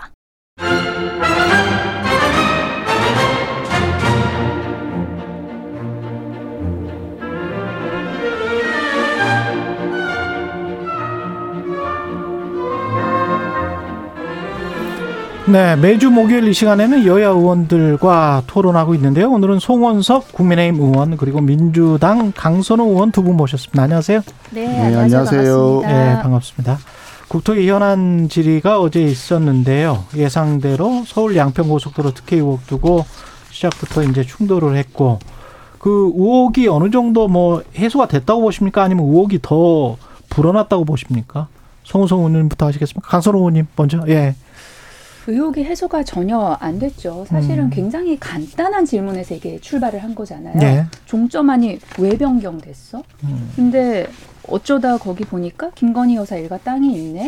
그러면은 이거를 누가 어떻게 왜 이렇게 변경한 거야? 라는 굉장히 간단한 질문에서 이거는 출발을 예. 했던 거예요. 예. 네네. 근데 어제 이제 그 국토위 상임위 열리고 원희룡 장관이 답변을 하는 걸 보니까 저는 원희룡 장관이 굉장히 과잉 충성을 지금까지 해왔는데 그 효용이 좀 다 한 게 아닌가라는 생각이 들더라고요. 그러니까 어제 답변한 것 중에 몇 가지만 조금 짚어볼게요. 원희룡 장관이 뭐라고 했냐면은 그 입장이 계속 바뀌었거든요. 그러니까 국토부가 원래는 요거 관련해 가지고 자료 55건을 모두 공개를 해놨다고 했어요. 예. 근데 그 자료를 뜯어 보니까 그 중에서 거의 절반 정도가 수 발신자가 없어요. 공문 번호도 없어요. 음. 그러면은 이게 55건이 전부가 아니라는 합리적인 의심이 가능하죠. 예. 그리고 이게 정식 제대로 이렇게 그 문서 처리가 안 돼 있으니까 그러면 그 내용도 하나의 문건이 전부 다 총체적으로 다 포함하고 있다고 보기도 힘들어요. 그리고 어제 공개한 것 중에서도 일부가 누락이 됐고요. 그리고 질의 도중에 심지어 홈페이지에서 또 일부가 사라지기도 했거든요. 음. 그러니까 이게 지금 굉장히 뒤죽박죽이에요. 그리고 원희룡 장관은 계속해서 자료가 없다, 보고서 없다, 만든 적 없다라고 한 거 중에 하나가 뭐냐면 중간 보고서 만든 적 없다 그랬거든요. 월간 진도 편지 뭐 이런 거요? 그것도 예. 월간 진도 보고서 그 음. 두 가지를 없다고 했었어요. 근데 중간 보고서도 있었고요. 만든 적 없다고 했던 중간 보고서 있었죠. 그다음에 월간 진도 보고서 한준호 의원한테는 그게 공유가 됐고 심상정 의원한테는 안 줬죠. 예. 근데 심상정 의원한테 안 준 이유가 없어서 안 줬다고 그랬거든요. 음. 근데 한준호 의원은 가지고 있었어요. 그리고 원희룡 장관이 뭐라 그랬냐면 그 김건희 여사 일가 땅 지역은 수병 구역이어서 그 법을 바꾸지 않으면 절대 개발할 수 없다고 음, 이야기를 예, 했어요. 예. 근데 이 보존 관리 지역이라고 하면서 그런데 이 수병 구역도 지구 단위 개발이 가능한 거죠. 그리고 법을 보면 국토부 계획법을 보면 네. 그리고 용적률이나 건폐율도 완화가 가, 어, 가능하고 근데 그거 관련해서 그러면은 이방권자가 누구냐 양평 군수예요. 아. 그러면 양평 군수가 이렇게 이렇게 해가지고 그거를 바꾸자 완화를 하자 하면은 충분히 개발이 가능한 땅이에요. 그러니까 원희룡 장관이 어제 팩트에서 다 깨졌거든요. 그래서 본인이 요거 관련해가지고 서울 양평 고속도로 관련해가지고 정치 생명을 뭐 걸겠다 어쩌겠다 말씀을 많이 하셨는데 뭐 이렇게 저렇게 뭐 걸 것도 없이 어제 거의 좀 많이 그 생명을 잃으신 것 같아요. 성원석 의원님 반론. 예.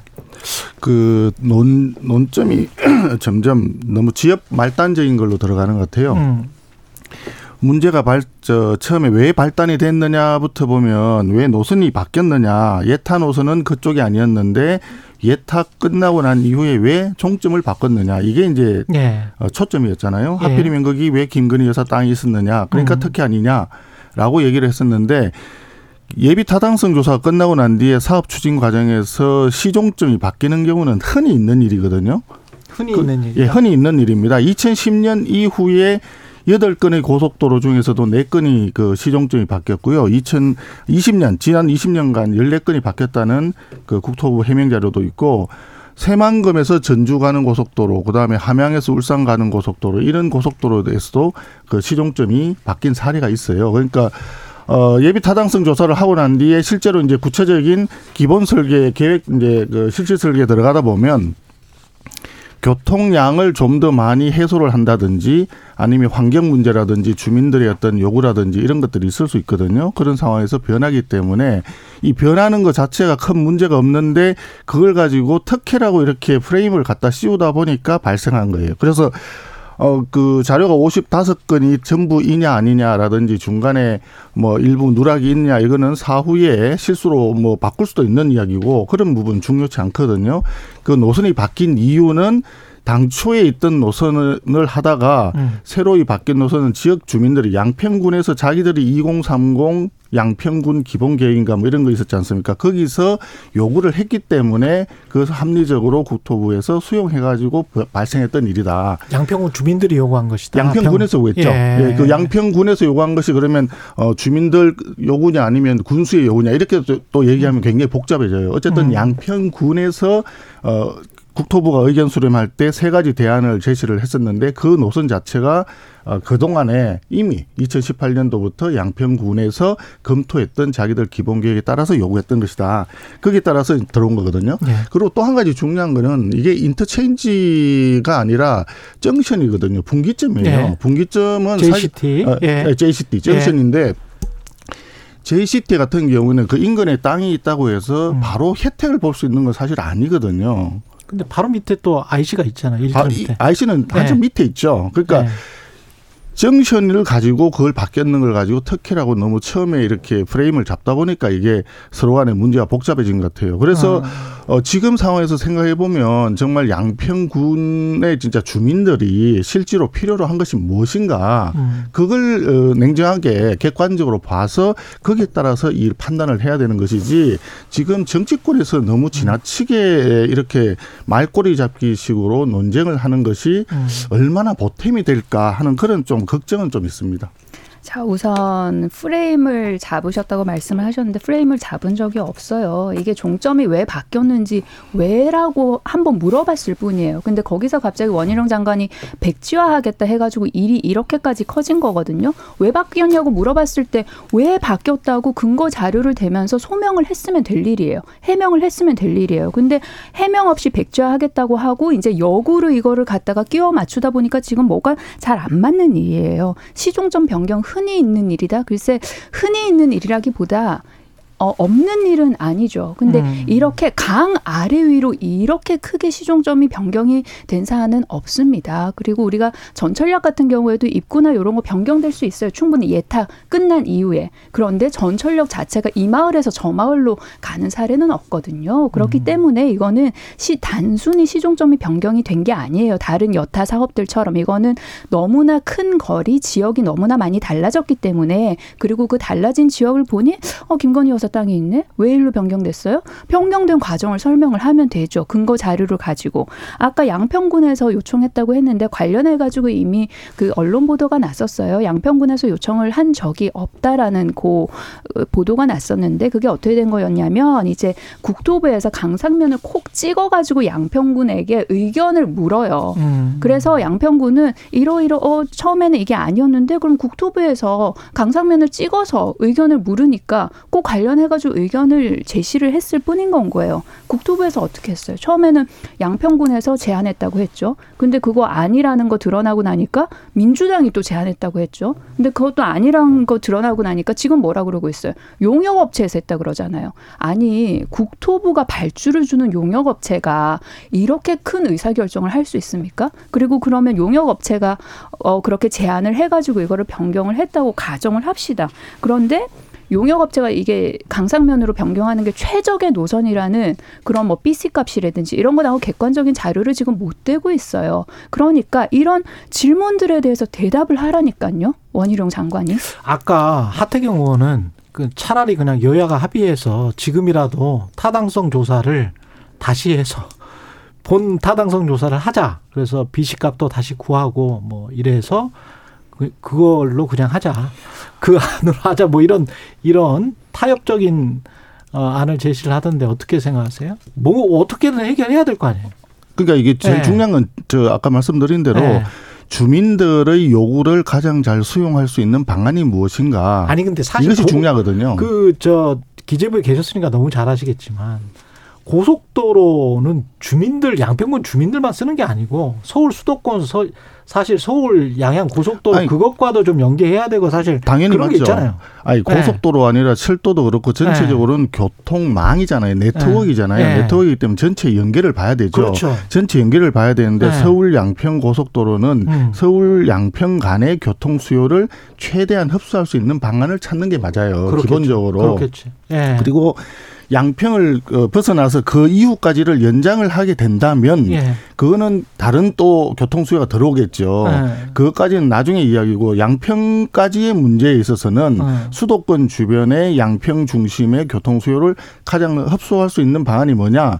당초에 예타 노선보다는 새로 대안으로 나왔던 노선이 교통량을 하루에 15,800대에서 22,000대로 더 많이 흡수할 수 있다 라고 하는 거거든요. 음. 그리고 지금은 아무런 그 어, 해명 없이 백지화했다는 거는 좀 사실하고 다른 지적인 것 같고요. 예. 충분히 논의를 하는데 그것이 계속 그이 프레임을 걸고 가니까 특혜다 이런 식으로 가니까 아니 그는 김건희 여사 문제가 아니라 오히려 그 원안에 있던 처음에 있던 그 뭐 양평 그 전 군수라든지 그다음에 김부겸 뭐 전 그런 이야기도 자꾸 나오게 되는 거예요. 음. 이런 거는 지역 말단에 해당되는 거거든요. 예. 실제로 고속 도로를 어 건설했을 때는 우리 교통망 확충도 하고 지역 주민들 교통 수요도 해소하고 이런 걸 봐야 되는데 결국 민생 대책인데 음. 이것이 너무 정치로 정치적인 문제로 비화가 돼 버렸잖아요.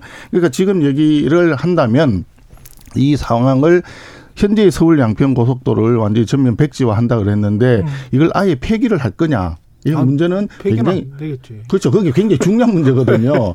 그 네. 그때 처음에 원희룡 장관이 얘기했던 것도 예. 완전 폐기가 아니고 이번 정부 들어서서 추진했던 것을 모두 백지한다. 이렇게 표현했던 걸로 제가 기억을 합니다. 음. 그래서 새롭게 만약에 한다 그러면 이 노선을 말고 다른 노선으로 해서 다른 사업으로 해서 한다면 어, 예비 타당성 조사부터 새로 할 수도 있을 거예요.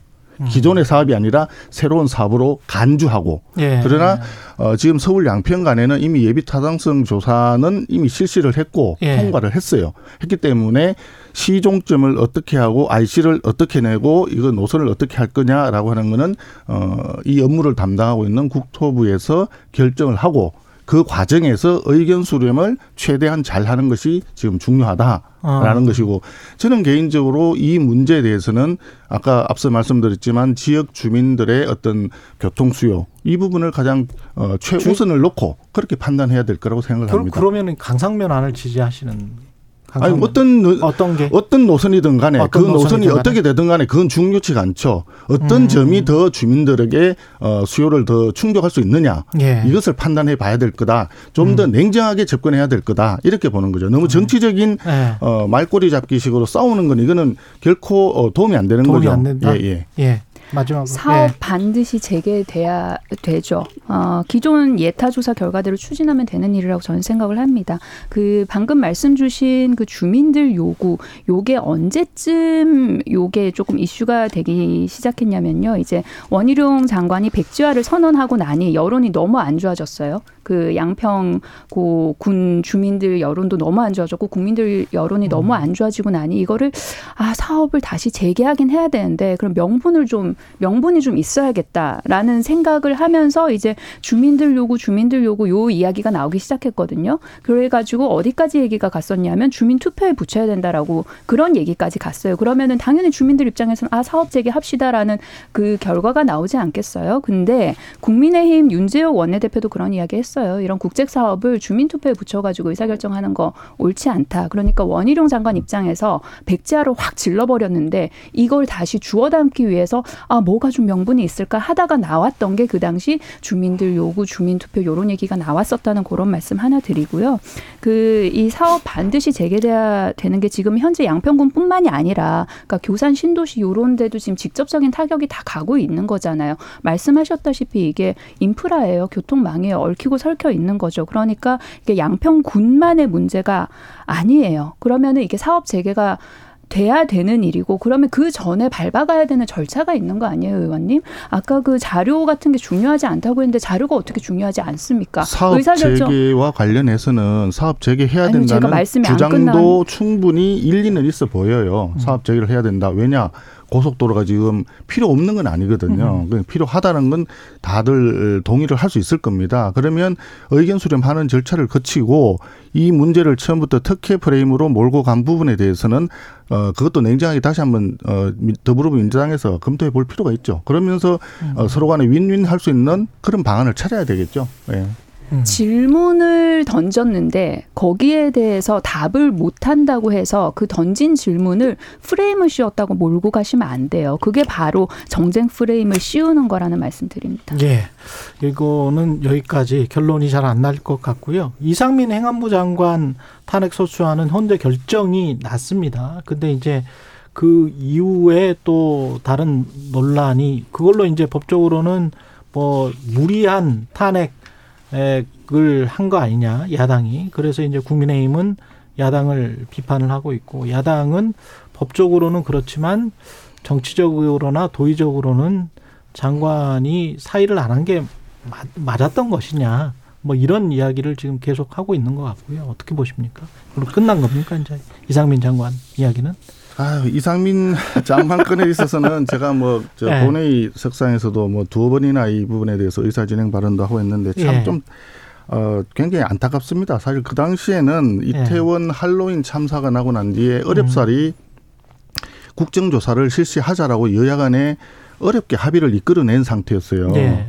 그 국정조사 해가지고 이게 어떤 문제였는지 원인 규명하고 그리고 필요하다면 책임 소재 어, 따지고 그렇게 음. 하자 했는데 그러고 나서 합의가 있고 난 뒤에 바로 또 돌아서서 더불어민주당에서 해임을 요구를 했어요. 예. 그리고 국회 또 해임 건의안을 바로 어, 직상정을 했었죠. 음. 근데 해임 건의안을 국회에서 처리를 했지만 사실 어, 대통령이 이를 받아들이지 않으니까 그렇죠. 또 조금 있다가 바로 탄핵 소추에 들어갔던 거 아니겠습니까? 예. 그 탄핵 소추는 사실상 잘 알다시피 헌법이나 법률에 위배될 경우에 음. 불법 행위가 있었다라고 했을 때 어, 탄핵이 되는 것인데 사실상 그때 어, 제가 이게 불법 행위는 어, 조금도 불법 행위는 없었다라고 하는 점을 본회의 때 얘기를 했었어요. 음. 그리고 이제 말씀하신 대로 어, 탄핵 소추가 어, 헌재에서 기각이 기각이 되니까. 예. 이젠 다시 또 처음으로 되돌아서 정치적 책임을 지고 사퇴해라 이렇게 주장을 하는 거거든요. 이게 음. 기성전 어, 장관 쫓아내기 뭐 이런 식으로 가니까 아. 이거는 좀 너무 어, 심한 거 아니냐. 그 당시에도 이재명 그 대표에 대한 사법 리스크가 이제 현실화되면서 이게 방탄 국회도 하고 또 국민들 시선 돌리기도 하고 이렇게 계속 하는 와중에 이 문제가 불거졌다라고 하는 지적이 많이 있었거든요. 그래서 그 부분이 지금 다시 또 리바이벌 되는 거에 대해서는 굉장히 좀 안타깝다. 이 부분에 대해서는 그 할로윈 참사로 인해 가지고 돌아가신 분들이나 유가족들에 대한 어떤 위로의 말씀과 그 병행해서 이 부분에 대해서는 더불어민주당에서도 더 이상 정치적인 어떤 공세의 수단으로 하는 거는 조금 자제해 주시면 좋지 않겠나 하는 생각입니다. 음. 여기서 이재명 대표 사법 리스크 얘기가 왜 나오는지 알 수는 없습니다만, 어, 우선 그 헌재 결정 관련해서는 저는 너무나 아쉬움이 크고요. 예. 그 국민의 법 감정이나 아니면은 유가족들의 어떤 그런 여러 가지 울분 그리고 현재 그런 유가족들이 처한 상황과는 너무나 괴리된 결정이라고 생각을 해요. 그리고 지금 현재 이 시점에 이 시점에서는 국민의힘에서는 요 헌재 결정을 그런 시각으로 보시겠지만 저는 조금 시간이 흐른 후 조금만 역사가 좀 흐른 후에는 이 헌재 결정을 어떻게 볼까에 대해서는 굉장히 의문이 있습니다. 그 미래 세대는 과연 이걸 어떻게 생각을 할까? 어, 민주당이 이걸 가지고 또 다시 시작을 한다 그랬는데 그때로 다시 한번 돌아가 보자고요. 그, 그 당시에는 더불어민주당이 발의했던 고 이상민 장관 해임 건의안에 찬성하는 여론이 과반 넘었었어요. 그리고 탄핵 소추안 어, 발의했을 때 이상민 장관 탄핵하자라고 찬성하는 여론 역시 거의 60%였어요. 그러니까 지금 어느 정도 관련해 가지고 요게 좀 정리가 되고 국민들의 어떤 분노가 식은 이 관점과 그 당시 해임 건의안을 내고 그리고 탄핵 소추안을 냈을 때는 굉장히 여론의 온도가 다른 상황이었다라는 그런 말씀 드리고요. 그러면은 이 헌재 결정이 나오고 난 다음에 대통령실이 뭐라 그랬냐면 탄핵 소추권 남용이다. 반헌법적 행태다. 이렇게 이야기를 했거든요. 그럼 당시에 이상민 장관 해임을 외치고 이상민 장관 탄핵돼야 했던 그 민심이 국민적인 그런 감정이 울분이 반헌법적인 행태였습니까? 그렇게 말씀하시면 안 됩니다. 어, 민주당은 계속해서 책임을 물을 거예요. 그 12구 참사 관련해가지고 특별법 제정도 있고요. 음. 그리고 독립조사기구 설치 추진. 그러니까 아까 유가족께 심심한 위로를 표하고 그런 말씀 하셨는데 유가족이 이상민 장관 관련해가지고 지금 무엇을 원하고 어떤 목소리를 정말 내고 있는지 국민의힘 한번 객관적으로 정말로 좀 들어보십시오. 그런 그러니까 그게 자꾸 음. 이렇게 법률적인 문제하고요 그런 감정적인 문제를 섞어서 자꾸 얘기하다 보니까 이런 문제가 생기는 거예요. 분명히 말씀드렸지만 탄핵이라고 하는 것은 헌법과 법률에 위배된 때가 있을 때 그럴 때 하는 거거든요. 근데 헌법재판관이 아홉 명이 전원 일치, 만장일치로 이거는 그런 일이 없다 해서 기각을 시킨 거거든요. 그러니까 사실상 그 각 정권마다 이렇게 헌법재판관을 임명을 하고 해서 지금도 그 헌법재판관 구성이 5대 4로 지금 돼 있는 거 아니겠어요? 예. 그럼에도 불구하고 아홉 분의 헌법재판관이 전부 다 이거는 기각이다. 그 불법 행위는 없었다라고 판단을 한 거예요. 그러니까 탄핵 소추는 잘못된 거다라고 하는 것이 입증이 다 된 거죠. 그러니까 법적으로 문제가 있는 부분은 법적으로 따지자 했는데 그건 아니단 말이에요. 그 아닌 게 확정이 됐어요. 그럼 그 부분에 대해서 인정을 하고 들어가야 되는데 그때 당시에 어 여론이 뭐 이상민 장관이 책임지는 게 더 많았다라고 하는 거는 그럼 재판을 앞으로 여론 재판 내지 인민 재판식으로 한다는 하는 것이 맞다는 뜻이냐? 그건 아니라고 봐요. 그건 아니고 엄격하게 법적인 책임은 법률에 따라서 헌법과 법률에 따라서 하는 것이 맞다. 그러니까 지금 이제 그때하고 지금은 많이 이렇게 또 분위기는 많이 달라진다, 달라졌다라고 보여질 수 있지만 많이 달라졌다라고 하는 건 또 마찬가지예요. 지금은 어 이재명 대표에 대한 사법 리스크가 없는 것처럼 뭐 어, 생각할지 모르지만 그 당시에는 굉장히 그게 심각한 부분이었고 그래서 3월 1일 3일절 국회가 만들어지고 난 뒤에 70여 년 동안 3일절 날 국회 연 적이 없었거든요. 그 3일절도 포함을 해서 단 하루도 빈틈이 없이 방탄국회를 열어왔어요. 그게 다 이재명 대표 방탄을 하기 위해서 했던 거거든요. 네. 그런 엄연한 그건 또 사실이에요. 그건 인정을 해야 되거든요.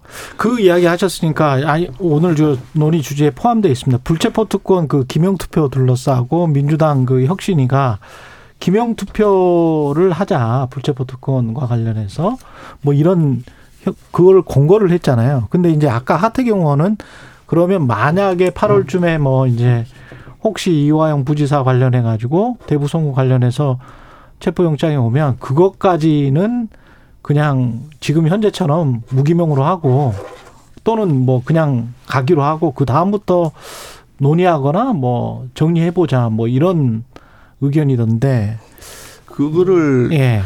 불체포 특권을 포기하겠다라고 얘기했던 것은요. 네. 이재명 대표가 대선 당시에도 공약으로 얘기를 공약이었는지 여부는 불분명한데 네, 분명히 말했죠. 말, 말- 했어요. 예. 말을 했는데 국회에서 그걸 방탄으로 해가지고 막았잖아요. 네. 표결을 기각시켰는데 그러고 난 뒤에 다시 이제 불체포 특권을 어, 쓰지 않겠다라고 이제 또 이재명 대표 얘기를 했어요. 그랬죠. 그러고 난 뒤에 또 뒤에 와서 다시 기명으로 하자라고 하니까 더불어민주당 내에서조차 어. 그러면 누가 반대했는지 그걸 확인하기 위한 거냐 어. 이렇게 얘기를 하지 않습니까? 음. 그런 만큼 아마 여론도 마찬가지일 거예요. 그 음. 일반 국민들 시선이나 그런 것도 마찬가지일 텐데 불체포 특권에 대한 투표를 하면서 네. 어, 국회 이제 저 체포 동의안 넘어왔을 때 그런 부분에 대해서 어, 기명이다 뭐 그 무기명이다 이런 걸 하기 전에 음. 본인 스스로 국회에서 표결하기 전에 스스로 나가서 하겠다. 음. 직접 검찰에 가가지고 이게 맞는지 그 어, 말도 해- 하긴 했었죠. 그렇게 바로 네. 하는 것이 그것이 네. 정상적인 그냥 행동을 정- 해라. 예, 행동으로 네. 보여줘야 되죠. 그게 네. 맞죠. 예. 강선호 의원님. 그 불체포 특권 말씀드리기 전에 예. 그 감정적인 문제랑 법률적인 문제를 자꾸 섞는다 그랬는데 제가 예. 문제를 섞은 적이 없습니다, 음. 의원님. 그리고